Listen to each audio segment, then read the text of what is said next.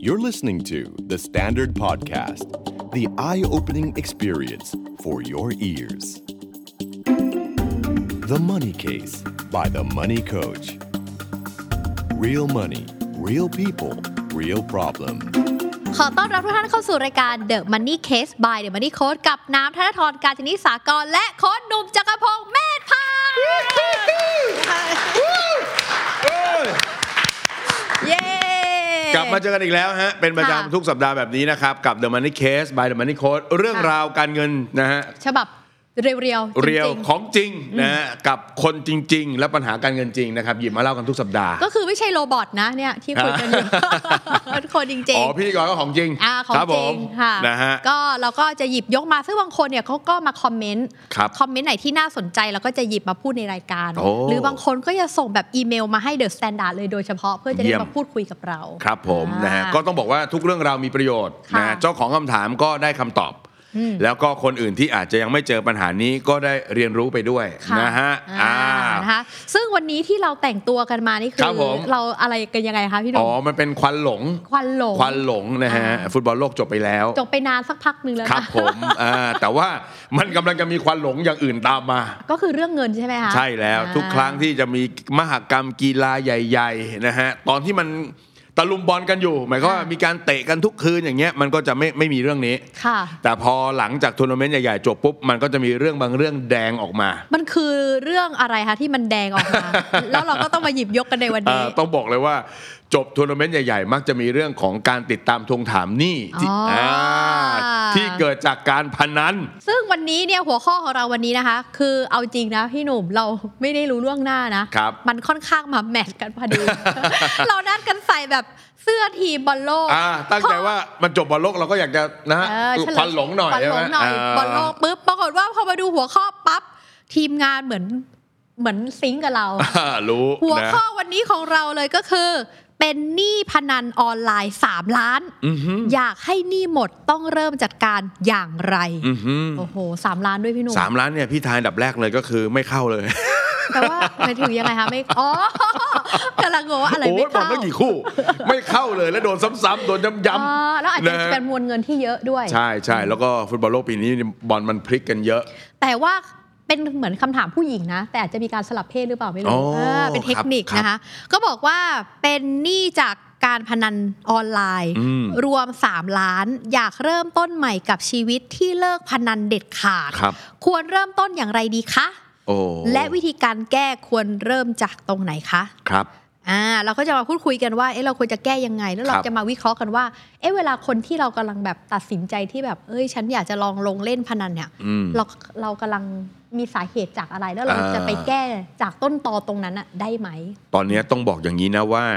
ช่วงปีหลังๆเนี่ยนะค่ะจากการที่ได้เข้าไปตอบปัญหาแก้ปัญหาคนที่พนันเนี่ยนะติดพนันเนี่ยสิ่งที่น่ากลัวตอนนี้ก็คือว่า มีกลุ่มของผู้หญิงอ๋อและเด็ก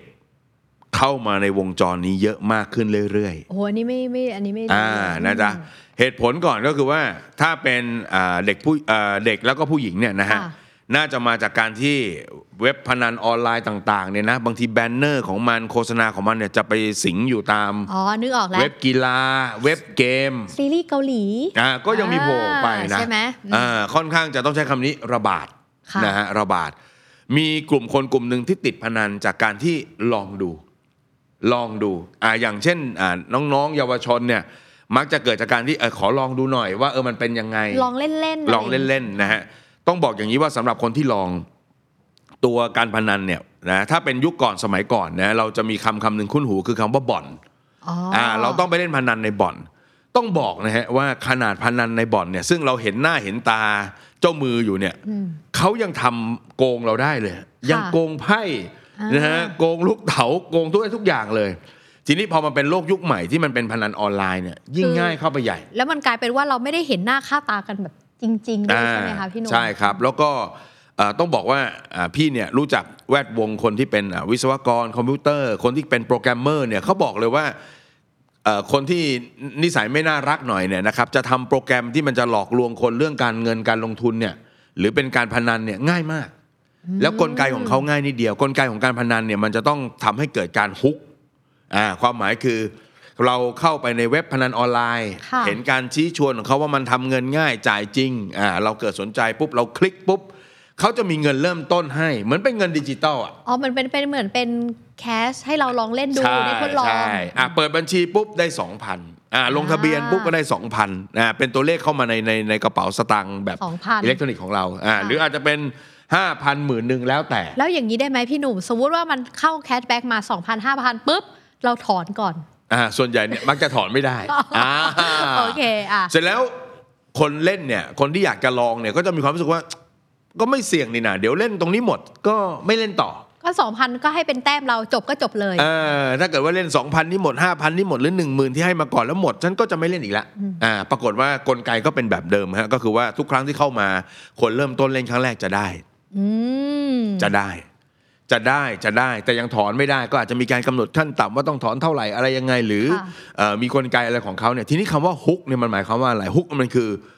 การที่เราเคยเล่นและเราเคยได้ค่ะเคยชนะในระบบมันเนี่ยอ่าสมมติเราลงไป2,000ปุ๊บได้2,000อุ้ย4,000เฮ้ยเราเคยได้อะเป็นความเชื่อเราก็เราก็จะเล่นต่อเล่นต่อเล่นต่อสุดท้ายมันก็จะมีโปรแกรมที่จะมาหลอกกินเราในท้ายที่สุดพ อหลอกกินเราจนหมดปุ๊บเราก็จะมีความรู้สึกว่า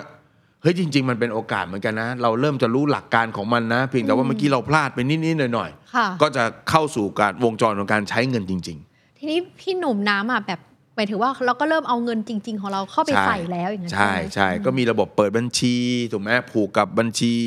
เอ่อธนาคารหรือมีการโอนเงินสดเข้าไปเพื่อจะเล่น เพราะว่าเรามีความเชื่อแล้วว่าเราเคยลงทุนแล้วได้ เราเคยเล่นพนันอันเนี้ยเราเราได้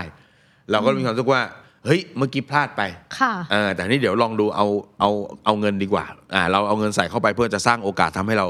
ได้สตางค์ทำได้เพราะฉะนั้นไอการเล่นครั้งแรกเนี่ยรับประกันเลยฮะใครเข้าไปเล่นพนันออนไลน์ฮะคุณได้อยู่แล้ว แต่ยังถอนไม่ได้นะค่ะอ่าแล้วคุณก็จะสนุกกับมัน เอ้ยสี่พันแล้วจากสองพันเป็นสี่บวกพัเพิ่นมเรื่อยๆเลยเออแปดพันเฮ้ยไม่ยากจากนั้นเขาจะเริ่มกินเรา กินเราจนหมดเกลี้ยง ไอ้ตรงเนี้ยคนก็บอกว่ามันไม่น่าจะติดนะ สุดท้ายเราใส่สองพันขึ้นไปจนหมื่นหนึ่งแล้วถูกมันกินกลับจนหมด เราก็น่าจะเลิกไม่ค่ะนี่คือสภาวะที่มันจะฮุกแล้ว เราก็รู้สึกว่า อืมไม่ยอมเมื่อเทียบไหมอ่า ไม่ยอม ไม่ยอมไม่ยอมบวกกับบวกกับ ถ้าใครบางคนที่เป็นคนที่อ่าจะทำมาหากิน ค้าขายอะไรต่างๆถูกไหมแล้วเหนื่อยในการที่จะสร้างรายได้นะครับ ค่ะบางทีทุกข์บางทีท้อเนี่ย เราก็จะมีความรู้สึกว่า ถ้าพรุ่งนี้เราจะต้องเอาขนของออกไปขายอะไรเยอะแยะเต็มไปหมดเลยเนี่ย กับการนั่งอยู่ตรงนี้ แล้วลองหาจังหวะเล่นดู หาโอกาสทำเงินดู น่าจะง่ายกว่าเหนื่อยน้อยกว่า อืม อ่าเพราะฉะนั้น การพนันเนี่ยมักจะเป็นที่พึ่งของคนที่ในในแบบลึกๆ แล้วเนี่ยเราค่ะแอบหมดหวังกับตัวเราเอง เราไม่รู้ตัวนะอืมอ่าเพราะฉะนั้นกลุ่มแรกคือกลุ่มอยากลองนะแล้วเกิดไปฮุกแล้วก็เริ่มใส่เงินนะค่ะกลุ่มที่สองคือเราไม่ได้มีหวังอะไรในในในโอกาสในชีวิตหรืออะไรบางอย่าง เริ่มทุกข์เริ่มท้อแล้วเราไม่รู้ตัวค่ะอ่าแล้วเราก็เริ่มมองหาว่า เออ อะไรจะเป็นช่องทางการเงินใหม่ๆ พอมาเจอโอกาสแบบนี้เราก็คิดว่าเป็นโอกาส พี่หนุ่มน้ำถามแบบอันนี้นะ อันนี้แบบอยากรู้อย่างเงี้ย สมมุติว่าถ้าเรามองการพนันมันคือคล้ายๆ กับเรื่องเสี่ยงดวงไหมหรือมันรุนแรงกว่าหรือว่าไงคะจริงๆมันคือการเสี่ยงดวงแหละครับ แต่ว่าต้องบอกว่าการพนันออนไลน์มันเป็นการเสี่ยงดวงที่มันไม่ใช่เสี่ยงดวงจริงๆเพราะมันเป็นการเอาเปรียบอ่าฉะนั้นเนี่ยเราไม่สามารถที่จะเอาการพนันที่เราคิดว่าเป็นเรื่องเสี่ยงดวงเนี่ยไปเปรียบเทียบกับการซื้อลอตเตอรี่ที่เราแบบเสี่ยงดอ่าวงแบบนั้นไม่ใช่ไม่ใช่ อันนั้นมันคือการเสี่ยงโชคเสี่ยงดวงอ่าใช่ไหมฮะเราซื้อ สลากกินแบ่งอยู่ไหมอ่าแล้วก็ลุ้นรางวัลกันอัอันนนั้นี้นมัคืนอเสี่ยงดวงจริงๆเสี่ยงดวงจโชคริง ๆ ใช่อ่าแต่การพนันออนไลน์มันคือการเอาเปรียบอะเอาเปรียบเพราะฉะนั้นคุณไม่มีมันไม่คุณไม่มีสิทธิชนะในเกมนี้แปลว่าจริง ๆ แล้วเนี่ย mindset ที่เราบอกว่าเราอยากจะเสี่ยงดวงเสี่ยงโชคในการพนันเนี่ยมันไม่ได้เกิดขึ้นจริงตั้งแต่แรก ใช่ใช่นะครับ จริง ๆ แล้วถ้าเอาแบบเรื่องของการเงินจริงค่ะๆแล้วก็พูดถึงเรื่องของการพนันจริง ๆ การพนันเป็นการละเล่นของคนมีสตังค์นะครับ ไม่ใช่ อันนี้คือพูดการพนันจริงๆที่ไม่ได้โกงกันนะอะก็คือเขาเขามีสตางค์แล้วเขาอยากจะไปพักผ่อนอะอย่างที่เราเห็นที่ลาสเวกัสอะไรเงี้ยอืมเขาก็ไปเล่นพนันนิดนึงค่ะนะแล้วก็กินอาหารกินเครื่องดื่ม สนุกสนุกอ่าคือเป็นสนุกเหมือนแล้วมอเป็นการเล่นอะก็เสียเศษตังค์ของเขาตรงนี้เขาก็กลับบ้านค่ะอะที่นั่นเขาถึงต้องมีการตรวจว่าสเตทเมนต์เท่าไหร่ถึงจะเข้าไปในเล่นข้างในได้เขาไม่ให้คนที่แบบตังค์ไม่ค่อยมีโอกาสสิ้นเนื้อประดาตัวมีเข้าไปเล่น นะมันไม่ใช่การละเล่นหรือเพื่อเพื่อที่จะหวังว่าเราจะร่ำรวยจากตรงนี้ มันคือการละเล่นนะเสี่ยงดวงเสี่ยงโชคสนุกสนุกนะครับมันเป็นแบบนั้นมากกว่า เพราะฉะนั้นเราไม่ควรเอามันเป็นตัวเครื่องมือในการที่จะสร้างความร่ำรวยให้กับตัวเอง เลิกคิดไปได้เลยค่ะและพอย้อนกลับมาพอเป็นพนันออนไลน์ปุ๊บเนี่ยคือการโกงละอ่าทีนี้กลไกที่มันต่อจากการฮุกคือ พอเราใส่เงินจริงครับน้ำพอเราเริ่มเสียเริ่มขาดทุนค่ะทีนี้มันเจ็บปวดกว่าเงินที่มันเป็นเงินทดลองแล้ว นะครับมนุษย์ที่เสียพนันเนี่ยจะมีเขาเรียกว่าอะไรจะมีวิธีการจัดการกับเงินที่เสียหายไปเนี่ยเหมือนเหมือนกัน ยังไงคะก็คือจะดับเบิลเบ t หมายความว่าถ้าพี่ลงไป 2,000 แล้วพี่เสีย พี่จะลงเอ่อเกมต่อไปพี่จะลง 2,000 ไม่ได้สิ ถ้าอ๋อเหรเกอม2,000ก็คือแสดงว่าพี่เอาเงินเข้าไปในในกระดานนะ4,000แล้วค่ะถูกไหมอ่าเพราะฉะนั้นพี่จะเริ่มใส่ดับเบิลขึ้นไปว่า เพื่อถ้าหวังว่าถ้าได้ก็เท่ากับว่าเอาเงินเก่าคืนมาด้วยได้เอาเงินกลับมานี่ด้วยอย่างนั้นจะเริ่มดับเบิลดับเบิลมีการวางแผนมี strategy แล้วอ่าอ่าเหมือนเป็น strategy แต่มันค่ะไม่เป็น แล้วก็หลาย ๆ ครั้งก็จะเริ่มเละตุ้มเป๊ะอะเละตุ้มเป๊ะพอเราใส่เงินตัวเองจนติดมาก ๆ แล้วค่ะถูกไหมมันก็จะนำไปสู่การหยิบยืมละ มันก็จากตอนแรกที่เรามีเงินของตัวเราเอง เป็นเงินทุนของตัวเอง เราอาจจะเล่นโอเค เสียหายก็ยังเท่ากับตัวเองอืมแต่มันกลายเป็นว่าตอนเนี้ยเรากำลังทำให้การเงินของตัวเองอะติดลบอืมแล้วก็ไม่ได้ติดลบธรรมดาเนาะเพราะติดลบตรงเนี้ยก็มีต้นทุนใช่ของการกู้ยืมด้วยใช่ใช่นะครับอย่างเคสเนี้ยเขาเขียนไปเลยว่า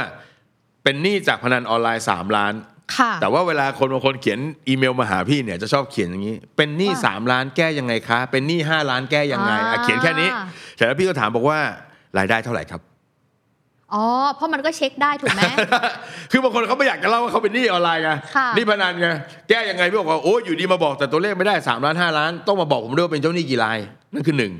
สองพี่ก็ลองถามว่ารายได้เท่าไหร่ครับ เพราะถ้าสมมติจริง ๆ รายได้น้อยอะเราไม่ได้สามารถที่จะเป็นหนี้ได้เยอะขนาดนี้เออที่มันน่าตกใจก็คือบางคนเนี่ยฮะหนี้พนันออนไลน์3ล้านเนี่ยเงินเดือนเนี่ยหมื่นห้าหมื่นเจ็ดโอ้โห พอเขาบอกว่า เป็นหนี้สามล้านแก้ยังไงพี่ก็เลยถามไปว่าเงินเดือนเท่าไหร่ครับรายได้เท่าไหร่หมื่นห้าค่ะหมื่นเจ็ดพี่ก็พิมพ์กลับเล่นพนันใช่ไหม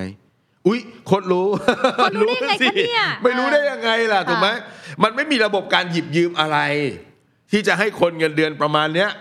รายได้ประมาณเนี้ยยืมไปไกลขนาดนั้นขนาดนั้นถูกไหมเออ คุณจะยืมได้ประมาณ 3 ล้านเนี่ยผมว่าก็มีเงินรายได้อะอย่างแย่ๆเราสามหมื่นคือกู้ซื้อบ้าน ค่ะอ่าะคุณก็ต้องได้บอกว่าเป็นหนี้บ้านแล้วผ่อนไม่ไหวอ่า แต่ถ้ามันเป็นหนี้แบบสินเชื่อส่วนบุคคลบัตรกดเงินสดอะไรต่าง ๆ แล้วไป3ล้านขนาดนี้รวมไปถึงหนี้นอกระบบเนี่ยพนันเพราะว่ามันหลายเท่ามากเลยนะน้ำขออนุญาตเอาแบบว่ากดให้เห็นแป๊บนึงนะอะจริง ๆเลยนะ สมมุติว่า 3 ล้านนะเออหารด้วยหมื่นห้าเออเท่ากับว่า 200 เดือนเออหาร 12 เท่ากับ16ปีเออไม่กินข้าวอะไม่กินข้าวเลยนี่ต้องไม่กินข้าวเลยไงใช่ไหมเออมันแปลกไงอะเราก็จะนั่งคุยกันไป แล้วก็ค่อย ๆ คุยกับเขาเพราะฉะนั้น ต้องบอกว่าตอนนี้มันเป็นมันเป็นเรื่องที่ใกล้ตัวมากนะครับ เพราะว่าเราเราคลิกอะไรไปในอินเทอร์เน็ตเราก็เจอได้ง่ายมาก ได้ได้พี่โทษทีค่ะ พี่เมื่อกี้นะเอาล้านห้าขออนุญาตเดี๋ยวแก้เพราะเดี๋ยวเพราะนี้เราอัดกันอยู่จริงๆโทษโทษนะ สมมติ 3 ล้านใช่ไหมอ่านี่แล้วสามล้านอ่านี่สามล้านหารด้วยหมื่นห้าอ่าเท่ากับสองล้านสองร้อยเดือนอืมอืมก็เยอะเหมือนกัน เยอะเยอะเยอะนะครับ เพราะฉะนั้นต้องบอกก่อนสำหรับคนที่เอ่อคิดจะเริ่มเล่นนะเอ๊ะมันจะเป็นหนทางหรือเปล่า เอ๊ะ เล่นสนุกสนุก คำแนะนำเดียวไม่ต้องยุ่ง ก็คืออย่าไปยุ่งเลยดีกว่า ไม่ใช่เออหนทางเลย ใช่ใช่ใช่มันเป็นหนทางที่มันไม่ถูกต้องอะค่ะนะครับ อันเนี้ยไม่ต้องลอง คือสมมติบางคนอาจจะบอกว่าแหมพี่หนุ่มอยากจะแบบว่าสนุกสนุกแบ่งไปกี่เปอร์เซ็นต์ของเงินสนุกสนุกได้ไหมอ่าแต่สุดท้ายก็คือเราก็อาจจะคุมสุดท้ายเราจะติดครับก็คือสุดท้ายเราคุมไม่จะได้ติดอยู่ดีนะฮะถึงถึงถึงคนคนสมัยก่อนเขาถึงใช้คำว่าผีพนันอ่าเพราะว่ามันเป็นเรื่องที่มากกว่าเรื่องการเงินค่ะ มันเป็นเรื่องที่เกี่ยวกับเขาเรียกว่าอะไรอะความความคิดอืมเรื่องของอาจิตวิทยาด้วยนะครับ เพราะว่า พอเราหลงไปติดกับมันปุ๊บเนี่ยเราจะรู้สึกว่านี่คือโอกาสที่ที่ง่ายนะคือคือทางเดียวค่ะเราเสียไปกับทางนี้เราจะเอาคืนทางนี้ อันนี้น่ากลัวมาก แล้วทีนี้เนี่ยสมมุติว่าณตอนนี้เนี่ยเราเป็นหนี้พนันออนไลน์แล้วจริง ๆ แล้วครับมูลค่ามันเยอะขนาดเนี่ยคือ 3 ล้าน ในขณะที่แต่ว่าเคสเนี้ยเนี่ยไม่ได้บอกนะคะว่าตัวเขาเองมีเงินเดือนเท่าไหร่ เราพอจะมีวิธีการหรือตอนเนี้ไมเซ็ตเราแก้แล้วอืมว่าอย่าไปยุ่งอ่าแล้วก็หยุดก่อนหยุดก่อนพักก่อนอะไรอย่างเงี้ยอย่าไปยุ่งเลย แต่ว่าวันเนี้ยถ้าเรามีไปแล้วเนี่ยเราจะแก้ไข ได้อย่างไรบ้างอืมสิ่งที่ยากที่สุดของเคสนี้เนี่ยนะครับ คือต้องเอาสามล้านมาแจกแจงก่อนว่าหนี่อะไรค่ะว่าเป็นหนี้ในระบบทั้งหมดไหมหรือเป็นนอกระบบด้วย ความอ่ายยากต่างกันเลยนะฮะถ้าเกิดว่าเป็นในระบบยกตัวอย่างเช่น เราไปกดบัตรเงินสดเงินสดมาเราไปกดบัตรเครดิตมาไปกู้นะสหกรณ์อ่าไปกู้ สินเชื่อส่วนบุคคลจากธนาคารมา แล้วค่ะทั้งหมดเนี่ยเป็นหนี้ในระบบสถาบันการเงินหมด พี่ต้องบอกก่อนว่าอันนี้ง่ายกว่า แต่ถ้าเอาจริง ๆ ถ้ารายได้น้อยนะแล้วเป็นหนี้หมายถึงว่าเป็นพนันออนไลน์ 3 ล้านอะแปลว่าหนี้ในระบบอะนะว่าสัดส่วนต้องน้อยนะอ่านี่ไงใช่ไหมถ้าเพราะว่าในระบบเนี่ยพี่ต้องบอกอย่างนี้ ต่อให้จ่ายเขาไม่ได้ จ่ายเขาไม่ไหวเนี่ยมันก็จะมีกระบวนการเจรจาอะไรต่างๆ แล้วระหว่างนั้นก็จะไม่มีการขู่กันโชค ไม่มีการมาทำร้ายร่างกายถูกไหมมันจะไม่ไม่ไม่ไปตรงนั้นถือว่าเราเรามีเวลาในการบริหารจัดการที่มากกว่า แต่ถ้าเกิดมันมี part หรือมีบางส่วนของกองหนี้เราเนี่ยที่มันเป็นนอกระบบเนี่ยสิ่งที่จะต้องชวนทำก่อนเลยก็คือ อาจจะต้องยอมรับความจริง เปิดเผยข้อมูลกับคนในครอบครัว เพื่ออาจจะต้องหยิบยืมเงินคนในครอบครัว เพื่อเอาไปจัดการตัวนอกระบบนี้เสียก่อนนะเพราะว่านี่นอกระบบนี้ต้องบอกเลยว่า มันยังพูดแล้วมันเหมือนแบบเอ้เรื่องแบบนี้ป่าเถื่อนขนาดนี้ไม่น่ามีจริงในเมืองไทยต้องบอกเลยฮะ พี่เคยเห็นกับตาเลยอะนะครับนั่งยืนคุยกับเขาดีๆเนี่ยนะครับลูกหนี้คนหนึ่งอะบายบายกันเพราะว่าเขามาปรึกษาเงิน หันหลังนิดเดียวอะรถตู้มาจอดปุ๊บกระชากขึ้นรถตู้ไปเลย อีกสองวันเจออยู่โรงพยาบาลหน้าบวมฉึ่งเลย ซ้อมนะเพราะฉะนั้นต้องบอกว่าถ้ามันมีส่วนของนอกระบบอันนี้น่ากลัวมากทีนี้ถ้าสมมุติว่าตอนนี้เรามีนอกระบบแล้ว แล้วกลายเป็นว่าเราเนี่ยไม่สามารถหยิบยืมคนในครอบครัวได้จริง ๆ เราสามารถทำยังไงได้บ้าง อันนี้ลำบากมากเลยอะนะครับ อันนี้ต้องบอกว่าต้องพยายามหาจริง ๆ เคสที่เคยเจอหนักที่สุดก็คือบางรายเนี่ยจะเป็นคุณลูกแล้วก็เปิดเผยกับคุณแม่นะครับแน่นอนมันก็ต้องมีการดุด่าว่ากล่าวกันในครอบครัวบ้าง สุดท้ายคุณแม่ต้องขายที่ โอ้ไปถึงขายที่เออคือต้องตัดนอกระบบออกจากวงจรชีวิตให้ได้ครับ เพราะว่าถ้ายังมีนอกระบบมาติดตามทวงถามมันจี้เราเนี่ย มันมีโอกาสมากที่น้องจะกลับเข้าไปเล่นตรงนี้อีก อ๋อก็อ้าวไม่ถ้าเกิดค้างก็เข้ามาเน่เอาเงินไม่พอให้ยืมให้เล่นอีก ก็ยังมีให้อีกอ๋อเรื่อยๆเรื่อยๆแล้วมันจะไม่จบไปบอกอ้าวเราไม่ต้องหนีถูกไหมเอามีขาดเงินก็บอกกันถูกไหมฮะก็ให้เงินเข้าไปเล่นต่ออีก แล้วมันก็จะยิ่งทำตัวเราจมลงไปอีกนะฮะเพราะฉะนั้นหลายๆคนไม่กล้าที่จะเปิดเผยกับคนใกล้ตัวนะบางทีเนี่ยมีเคสหนึ่งที่ทำก็คือ พอเปิดเผยปุ๊บที่บ้านก็ไม่มีสตุ้งสตางค์แต่ก็มีพี่มีน้องหลาย ๆ คนช่วยกัน กู้ในระบบมาช่วยอ่าบางคนก็อาจจะต้องเอาบางคนก็เอาบ้านเข้าธนาคารอีกรอบนึง แล้วก็เป็นบ้านแลกเงินออกมาแล้วก็มาช่วย คือมันไม่มีวิธีอื่นจริง ๆ ที่เราเราจะตัดวงจรนี้ เพราะว่าถ้าเราไม่จ่ายเขาอะนอกระบบมันโหดร้ายอยู่แล้วเพราะฉะนั้น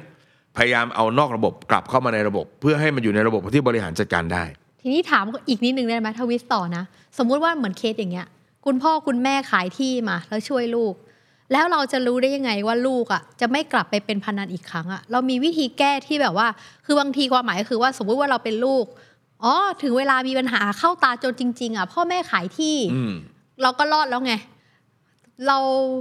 แต่ถามว่าในความเป็นจริงเราอาจจะมีความคิดอีกแบบหนึ่งว่า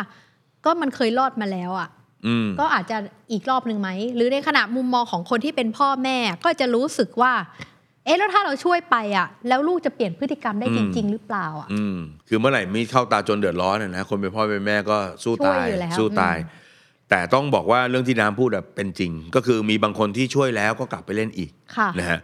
ไม่งั้นคำสมัยก่อนเขาจะไม่มีบอกเนาะว่าขโมยขึ้นบ้าน ใช่ไหมอ่ายังไม่เท่ากับไฟไหม้ไฟไหม้ก็ยังไม่เท่ากับเล่นการพนัน เพราะว่ามันไปถึงหมดที่หมดทางหมดที่ดินเลยนะนะครับ เพราะฉะนั้นก็มีบางคนครับที่ที่ช่วยแล้วก็ไม่ได้จบ คนคนนั้นก็ยังกลับไปเล่นสร้างปัญหาอีกนะฮะในขณะที่บางคนก็รอดนะทางที่รอดเท่าที่ดูที่เจอก็คือ คนในบ้านต้องช่วยกัน อย่างที่บอกว่าเรื่องของการพนันมันไม่ใช่ปัญหาทางด้านการเงินร้อยเปอร์เซ็นต์มันเป็นเรื่องของปัญหาทางด้านความคิด รู้สึกรู้สึกว่าตัวเองหมดหนทาง แล้วเลือกใช้ทางนี้มีบางเคสที่พี่คุยเรื่องการพนันเนี่ยก็ถามเขาว่าทำไมไปเล่นการพนัน เชื่อไหมว่าบางคนเกิดจากการถูกกดดันจากที่บ้าน เรียนจบมาหางานทำไม่ได้ ที่บ้านก็พูดบอกว่าเมื่อไหร่จะหางานทำได้แกอย่าเลือกงานให้มันมากนักอะไรก็ทำไปก่อนถูกไหมแล้วเนี่ยดูซิจบมาปีสองปียังมาขอเงินที่บ้านบางที เข้าใจว่าการที่ลูกไม่มีรายได้เนี่ย คนที่บ้านก็ก็คงรู้สึกไม่ดี แต่ว่าการสื่อสารอะไรในครอบครัวเนี่ยบางทีการสื่อสารที่มันไม่ดีเนี่ยมันก็ไปการเป็นการผลักใสให้เขาไปหาโอกาสนะฮะนี่ยังไม่นับรวมนะบางคนเจอผลักแบบนี้อะเข้าไปสู่การพนันบางคนผลักแบบนี้เนี่ยไปเปิดแชร์ลูกโซ่เองก็ยังมีนะฮะก็คือหลอกไปหลอกลวงคนอื่นเพื่อเอาเงินมาเลย ก็มีเพราะฉะนั้นต้องใช้คำนี้ครับว่า เมื่อไหร่ที่เราช่วยเรื่องการเงินอะไรเรียบร้อยแล้วนะครับเราลองเข้ามาพูดคุยปรึกษาปัญหากับเขาดูหน่อย ว่าเขาอยากจะทำอะไรเขามีช่องทางอะไร แน่นอนคนบางคนก็อาจจะบอกว่า ถ้ามันคิดไม่ได้ก็ต้องปล่อยปล่อยมัน มันห่วยมันเฮงซวยอะไรเงี้ยแต่แต่ต้องมองอย่างนี้ว่า ถ้าเขาเป็นคนหนึ่งในครอบครัวเรา แล้วก็มองว่าเขากำลังประสบปัญหาเนี่ย เราก็ต้องช่วยกันเพราะฉะนั้นกลายเป็นว่าปัญหาทางด้านการติดพนันเนี่ยค่ะเรียกว่าเยียวยาเรื่องของการเงินเนี่ยสั้นแล้วง่าย มีการกู้ยืมในระบบไปช่วยเขาหรือปรับขายทรัพย์สินอะไรบางอย่างไปช่วยเขามันจบเลยอืมแต่การเยียวยาทางด้านความรู้สึก เยียวยาทางด้านความคิดเนี่ยต้องใช้เวลาอืมอ่าเพราะฉะนั้นเอ่อมีครอบครัวที่เคยให้คำปรึกษาแล้วเขาเขารอดเนี่ยค่ะมาจากการที่คุณพ่อก็เข้ามาพูดคุย แล้วก็มาดูแลลูกมากขึ้น เปิดใจกันเออบางทีลูกโตแล้วนะครับ 20 กว่าแล้วนะ แต่ว่าก็เข้ามาคุยตรงๆ ว่าติดขัดอะไรทำไมต้องไปเล่นอะไรแบบนี้ แล้วก็ให้เวลากับเขามากขึ้น สังเกตสังกาเขามากขึ้นนะอ่าติดขัดอะไรเหมือนกับว่ากลายเป็นว่าพี่ทำงานเรื่องนี้มาเนี่ย จนรู้สึกว่าเฮ้ยพนันเนี่ย ถ้ามีใครถามพี่ว่าเป็นปัญหาการเงินหรือเปล่า พี่เริ่มสงสัยแล้วว่าเป็นปัญหาการเงินหรือเปล่า หรือเป็นปัญหาครอบครัวเออใช่ไหมเป็นปัญหาลึกๆ เป็นปัญหาอาจจะมีทางครอบครัวด้วยค่ะเป็นปัญหาทางความคิดของเจ้าตัวด้วยนะครับ ว่าเออตัวเองเนี่ยเอ่อเรียกว่าเรียนจบมาหางานไม่ได้สักที หรือทำอะไรก็ไม่ประสบความสำเร็จเออเขาก็ เลยเลือกเส้นทางการพนัน ซึ่งไอไอไอโปรแกรมที่การพนันมันทำไว้คือพอเริ่มทำแล้วมันฮุกอะอืมแล้วทำแล้วมันได้เนี่ย มันคือมันเหมือนกับไปตอบโจทย์อะไรในชีวิตเขาว่า เอ้ยนี่ไง มันมีเวที่ฉันสามารถที่ฉันทำได้เหมือนกันนะรวยได้แล้วฉันจริงๆฉันอาจจะไปตรงนี้ได้เหมือนกันค่ะนะครับ แต่ก็ต้องบอกว่ามีบางคนที่ง่ายเลยคือเขาหักดิบได้เลย คือรู้เจ็บปวดจากการที่เอ่อเห็นคนข้างๆ หรือรอบตัวเขาอะนะครับ บางคนเป็นหัวหน้าครอบครัว เห็นลูกนะไม่มีสตางค์เรียน เห็นแฟนร้องไห้ร้องห่มปุ๊บเขามีฮะมีบางคนคือหักดิบเลิกไม่ยุ่งเปลี่ยนแปลงตัวเอง ก็มีอืมเพราะฉะนั้นมันมีหลายแบบ ฉะนั้นเราก็ถ้าสมมติว่าเราอยู่ในฐานะของคนที่เป็นคนที่เล่นพนันครับแล้วเราเจอเหตุการณ์แบบนี้เนี่ย นั่นหมายความว่าเราสมมติถ้าแก้เรื่องเงินได้แล้ว เราก็ต้องมาวิเคราะห์ตัวเองด้วยว่า เฮ้ยจริงๆแล้วมีเรามีปัญหาเรื่องอะไรแบบอาจจะต้องคุยกับตัวเองใช่ เช่นถ้าสมมุติว่ามีปัญหาเรื่องเงินก็ต้องกลับไปแก้ว่า เราจะทำยังไงให้มีรายได้เพิ่มไหมหรือรายจ่ายอะไร mindset เรื่องเงินเราเป็นแบบไหนอยู่ใช่แต่คถ้ารับสมมติเรามีปัญหาเรื่องครอบครัวเราอาจจะต้องถึงเวลาแล้วที่เราต้องเปิดใจกันจริง ๆ จังคุยกันนะคุยฮะกันแล้วก็คนที่อยู่รอบตัวต้องต้องให้กำลังใจช่วยกัน คือหลาย ๆ บ้านมีความรู้สึกว่ามีลูกติดพนันแล้วมันดูน่าอับอายนะครับค่ะแต่ว่ามนุษย์เรามันก็พลาดกันได้นะ แล้วก็พี่ก็เคยเห็นคนที่ติดพนันแล้วกลับมามีชีวิตที่เป็นบวกก็มีนะๆ พี่หนุ่มพอจะเล่าให้ฟังได้ไหมว่า เป็นเคสที่แบบว่าเฮ้ยเขาติดพนันออนไลน์ แล้วอืมสามารถเขาทำยังไงอะแล้วสามารถที่จะผ่านเรื่องหนี้สินอ่าไปได้จริงๆอะไรอย่างอเงี้ยย่างเคสที่เคยเจอเนี่ยนะครับหนักกว่านี้ด้วยฮะนะครับประมาณสัก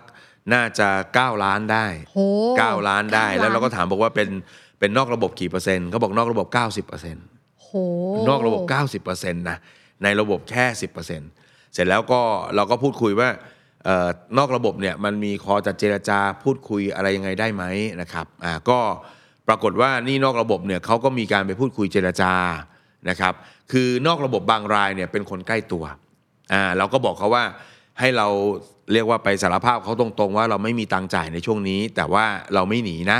อ่าเราขอติดไว้ก่อนนะครับ แล้วก็มีหนี้นอกระบบบางส่วนค่ะซึ่งก็มาจากกลุ่มที่เป็นกลุ่มแก๊งพนันนะซึ่งอันเนี้ยเป็นนอกระบบที่น่ากลัว คือนอกระบบเนี่ยมันมีมันมีสองแบบเนาะคนใกล้ตัวมีหลายเลเวลอีกเออเพื่อนๆเรากับ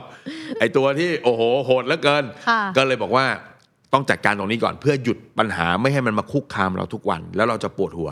เขาก็เริ่มอ่าปรึกษากับคนในครอบครัวอ่าก็ได้เงินจากคนในครอบครัวมาก้อนหนึ่งนะครับคือพอดีไอ้ไอ้ที่หยิบยืมจากกลุ่มใหญ่ๆเนี่ยมันไม่ได้เยอะมากประมาณล้านกว่าบาท แต่ก็ถือว่าสูงเนาะค่ะอะก็เคลียร์เขาไป ส่วนหนี้ของคนที่ทำงานคนอะไรต่างๆเนี่ยก็เรียกว่าตอนนั้นก็ยกมือไหว้รอบทิศเลย ขอว่า เดี๋ยวจะทยอยจ่ายให้นะครับอ่าทีนี้มาถึงในระบบนะหนี่ในระบบก็เข้าไปพูดคุยเจราจา เพื่อให้ทุกเดือนเนี่ยพอมีเงินกินเหลือนะฮะก็หนี่ในระบบมันพอคุยได้ เราขอพักการชำระจ่ายเฉพาะดอกเบี้ยอะไรเงี้ยลดงวดได้อะเขาก็ไปคุย เสร็จแล้วก็บอกเขาว่าต้องเปลี่ยนแปลงนะต้องขยันมากขึ้นนะครับทำงานหาเงินมากขึ้นเออพอดีตัวแฟนเขาเนี่ยต้องบอกว่าก็น่ารักด้วย ก็คือพี่ใช้คำนี้เนาะคนเนี้ยทำผิดพลาด แต่ว่าแฟนเขาก็เป็นคนน่ารักอะ ก็คือรักสามีเขาจริงค่ะๆนะฮะก็จำได้ว่าเขาก็เอารถกระบะนะที่มีอะนะก็ไปปรับรถเป็นรถที่มันมีใส่ลำโพง ใส่อะไรบ้างเปิดเพลง แล้วก็สองคนสามีภรรยาก็ไปฝึกทำแบบเป็นยำอะอ่าอาหารแบบพวกยำต่าง ๆ ซึ่ง ไม่เคยทำเป็นมาก่อนนะค่ะเออแต่ก็เริ่มฝึกทำจาก YouTube แล้วก็ไปขายยำแล้วก็เวลาขายยำก็จะมีการเปิดเพลง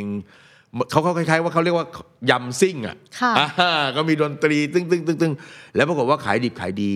ก็ทำงานค่อยๆ เก็บเงินเคลียร์หนี้ที่ต้องบอกว่าเขาแก้ปัญหาได้เนี่ยพี่ว่าการเคลียร์หนี้ที่มันเป็นนอกระบบในระบบต่างๆเนี่ยไม่ได้ใช้เวลาสั้นหรอกใช้เวลาหลายปีเสียด้วยซ้ำ แต่พี่ว่ามันคือกำลังใจของคนใกล้ตัวที่มามาผลักดันเขาช่วย sup port สนับสนุนในการที่จะหารายได้เพิ่มเนอะขึ้มาอืมคนเรามันมีผิดสองแบบนะค่ะเท่าที่อันนี้พี่ไม่ได้เป็นนักจิตวิทยา แต่พี่รู้สึกตอนที่พี่เวลาทำงานเรื่องการเงิน มีคนบางคนผิดแล้วถูกซ้ำเติม หลายหลายคนก็จะมีความรู้สึกว่าถ้างั้นเมื่อบัตรซบแล้วกูบัตรซบไปให้เต็มที่ไปเลไปยให้สุดไปให้สุด แต่มีคนอีกกลุ่มหนึ่งซึ่งทำผิดค่ะแต่คนรอบตัวยังรัก แล้วก็ยังเรียกว่าปรารถนาดี ยังให้กำลังใจยังยื่นมือช่วยเหลือ คนที่ผิดแบบเนี้ยหลาย ๆ ครั้งเขาจะเกิดความสำนึก แล้วก็จะเห็นคุณค่าของความรักที่เราเขาได้รับ ใช่ บางทีเขาไม่ได้ทำเพื่อตัวเขาเองด้วยเขาทำเพราะว่าเขาทำให้คนรอบข้างเสียใจไปมากกว่านี้ไม่ได้ แล้วก็ไม่อยากให้คนรอบข้างต้องผิดหวังกับเขาอีกแล้ว ใช่ใช่ก็กลับมานะครับค่ะก็ต้องบอกว่าเคสนี้ไม่ได้ใช้เวลาสั้น ๆ ใช้เวลาในการแก้หนี้ยาวอยู่พอสมควรเหมือนกัน แต่ว่า ด้วยความที่ชีวิตเขามีเงินหมุนเวียนใช้จ่ายได้ถูกไหมหนี่ทุกตัวเขาแสดงความรับผิดชอบไปยกมือไหว้ขอนะครับ ซึ่งเจ้าหนี้บางคนที่เป็นนอกระบบไปที่เป็นเพื่อนกันก็น่ารัก บางคนก็บอกว่ามีเมื่อไหร่ค่อยคืนอืมบางคนเคยคิดดอกเบี้ยก็บอกไม่เอาดอกเบี้ยอืมอ่าแต่ทยอยจ่ายอะไรเงี้ยนะครับเพราะฉะนั้น ด้วยรายได้ด้วยเอ่อการทำงานประจำส่วนหนึ่ง แล้วก็เรื่องของการทำอาหารของเขาขายเนี่ยก็ค่อยๆ แก้ปัญหามาในสุดก็ผ่านได้แปลว่ามันปฏิเสธไม่ได้เลยถูกต้องไหมคะว่าถ้าเรามีหนี้แล้วหาทางออกไม่เจอ เราก็ต้องโฟกัสที่จะต้องทำยังไง ให้มีกระแสเงินสดเข้ามาให้มากที่สุด ใช่ใช่ใช่เคสนี้เนี่ยต้องบอกว่าเออมันเป็นเคสที่สมบูรณ์แบบอย่างหนึ่งเพราะว่าถ้าบอกว่าหาเงินใช้หนี้9ล้านเนี่ยมันก็เยอะไป แต่ค่ะว่าต้องยอมรับว่าเขาก็บอกว่า มีคนที่เขาเพิ่งรู้ไงว่ามีคนรักเขามากถึงขนาดที่บอกว่า เออสี่ห้าหมื่นไม่เป็นไร ยกให้อ๋อเออ มันยิ่งทำให้เขามีความรู้สึกว่า เออ มันมันเขาไม่ควรทำตัวแบบเนี้ยแบบนี้เออเออระหว่างทางมีคนยกหนี้ให้ค่ะเอ่อหนี้ในระบบมีการเจราจาแล้วก็ลดลงไปได้อะไรอย่างเงี้ยนะครับ คนรู้จักกันบางคน3ปีรอได้อะไม่ต้องเอาเงินไม่เอาเงินเขาอะไรอย่างเงี้ยเขาก็เลยไปมีกำลังใจพอสมควร แล้วก็มีหลายๆคนที่เขาเจราจาตัดหนี้ให้ค่ะก็เออ เอายืมไปสามแสนใช่ไหมเอามาแสนเดียวพออะไรเงี้ยคือเขายิ่งรู้สึกแล้วว่าเฮ้ยเขาเป็นคนที่มีคุณค่านะ อะไรเงี้ยค่ะถึงได้บอกว่า เมื่อไหร่ก็ตามที่เราเจอคนในครอบครัวที่ติดพนันนะครับ ปัญหาการเงินคือแน่นอนเป็นลำดับหนึ่งที่ต้องแก้ ไล่เลียงคือเอานอกระบบออกจากชีวิตของครอบครัวเราออกไปก่อน ในระบบค่อยค่อยไล่เลียงเจรจานะครับ แต่อันที่สองที่ต้องเออดูแลรักษาแล้วมันสำคัญมากกว่าเงินก็คือ คนที่เขาผิดพลาดไปเนี่ยนะครับ เราก็ต้องดูแลรักษาเยียวยาจิตใจเขา ถ้าคุณยังเห็นความสำคัญว่าเขาเป็นคนคนสำคัญในครอบครัวนะครับเพราะฉะนั้นอย่าทิ้งเขาไว้คนเดียวอืมนะครับ ไม่งั้นเขาจะกลับมาไม่ได้เลยนะครับเออฟังแล้วรู้สึกมีกำลังใจนะฮะแล้วก็ต้องเปลี่ยนแปลงตัวเองนะ ถ้าสมมติอืมว่าเรามีปัญหาที่เจอก็ต้องแก้ไขครับเนาะก็อ่าได้มุมมองแหละครับได้หลายอย่างนะคะ ได้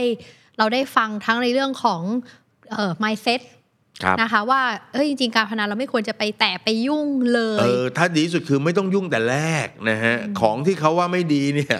ไม่เห็นต้องลองเลย ไม่ต้องลองทุกอย่างเขาใครๆก็ว่าไม่ดีเนี่ยนะค่ะเออไม่ต้องลองแล้วก็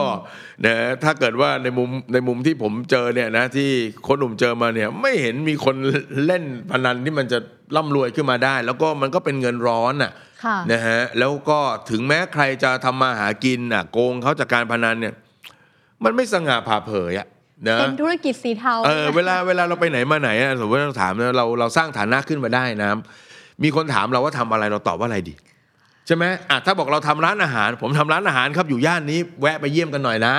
ผมเปิดร้านหนังสือครับอยู่ตรงนั้นตรงนี้อะค่ะผมเปิดสถาบันกวดวิชาครับ อะไรอย่างเงี้ยถูกไหม พูดด้วยความภาคภูมิใจพูดด้วยความภาคภูมิใจ เพราะฉะนั้นเราทำมาหากินเราหาเงินมาได้ เราสร้างเนื้อสร้างตัวมาจากอะไรเนี่ย มันมีความสำคัญไม่แพ้เงินที่เรามีนะเออเราเราเรารวยจากอะไร เราค่ะมั่งคั่งจากอะไรเวลาเราพูดจาออกไป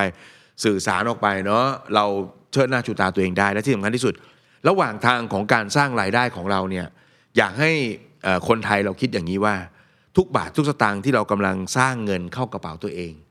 อยากให้เราสร้างบนการสร้างประโยชน์ให้คนอื่น อย่าสร้างด้วยความเดือดร้อนของใครบางอ่าคนทำให้ชีวิตคนอื่นดีขึ้นดีขึ้นอ่าเขาอิ่มเขาอร่อย เขามีความรู้มากขึ้น เขามีความสุขเขาหัวเราะอ่ากิจกรรมบันเทิงก็เป็นแบบนั้นใช่ไหม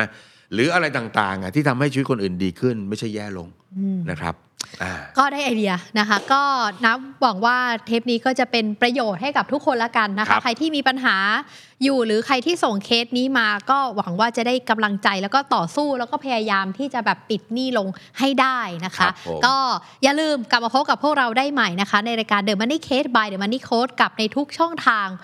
ทั้ง YouTube นะคะแล้วก็เป็นพอดแคสต์พมีอดอะไรแคบ้างสคะต์พี่ดูต่างๆ Apple Podcast Spotify นะครับ Podbean นะ Google Podcast ทุกอย่างเลย มีหมดมีหมดนะฮะ เรื่องราวดีๆ แบบนี้แต่ว่า เชียร์ว่าดู YouTube ก็ดีนะ ได้เห็นหน้าได้เห็นเห็นตาเราด้วยใช่นะฮะเออว่าตอนพูดโกรธอยู่หรือยิ้มอยู่นะครับอ่าอ่าจะได้อารมณ์มากขึ้นอ่าโอเคค่ะนะงั้นแล้วมีก็คำถามก็ถามมาได้นะใช่เราจะได้มีเรื่องราวมาลุยกันแบบนี้คุยกันแบบนี้เยอะแล้วคอมเมนต์กันมาเยอะๆนะ เพราะครับพี่หนูนุ้ยว่าน้ำอ่านนะเออ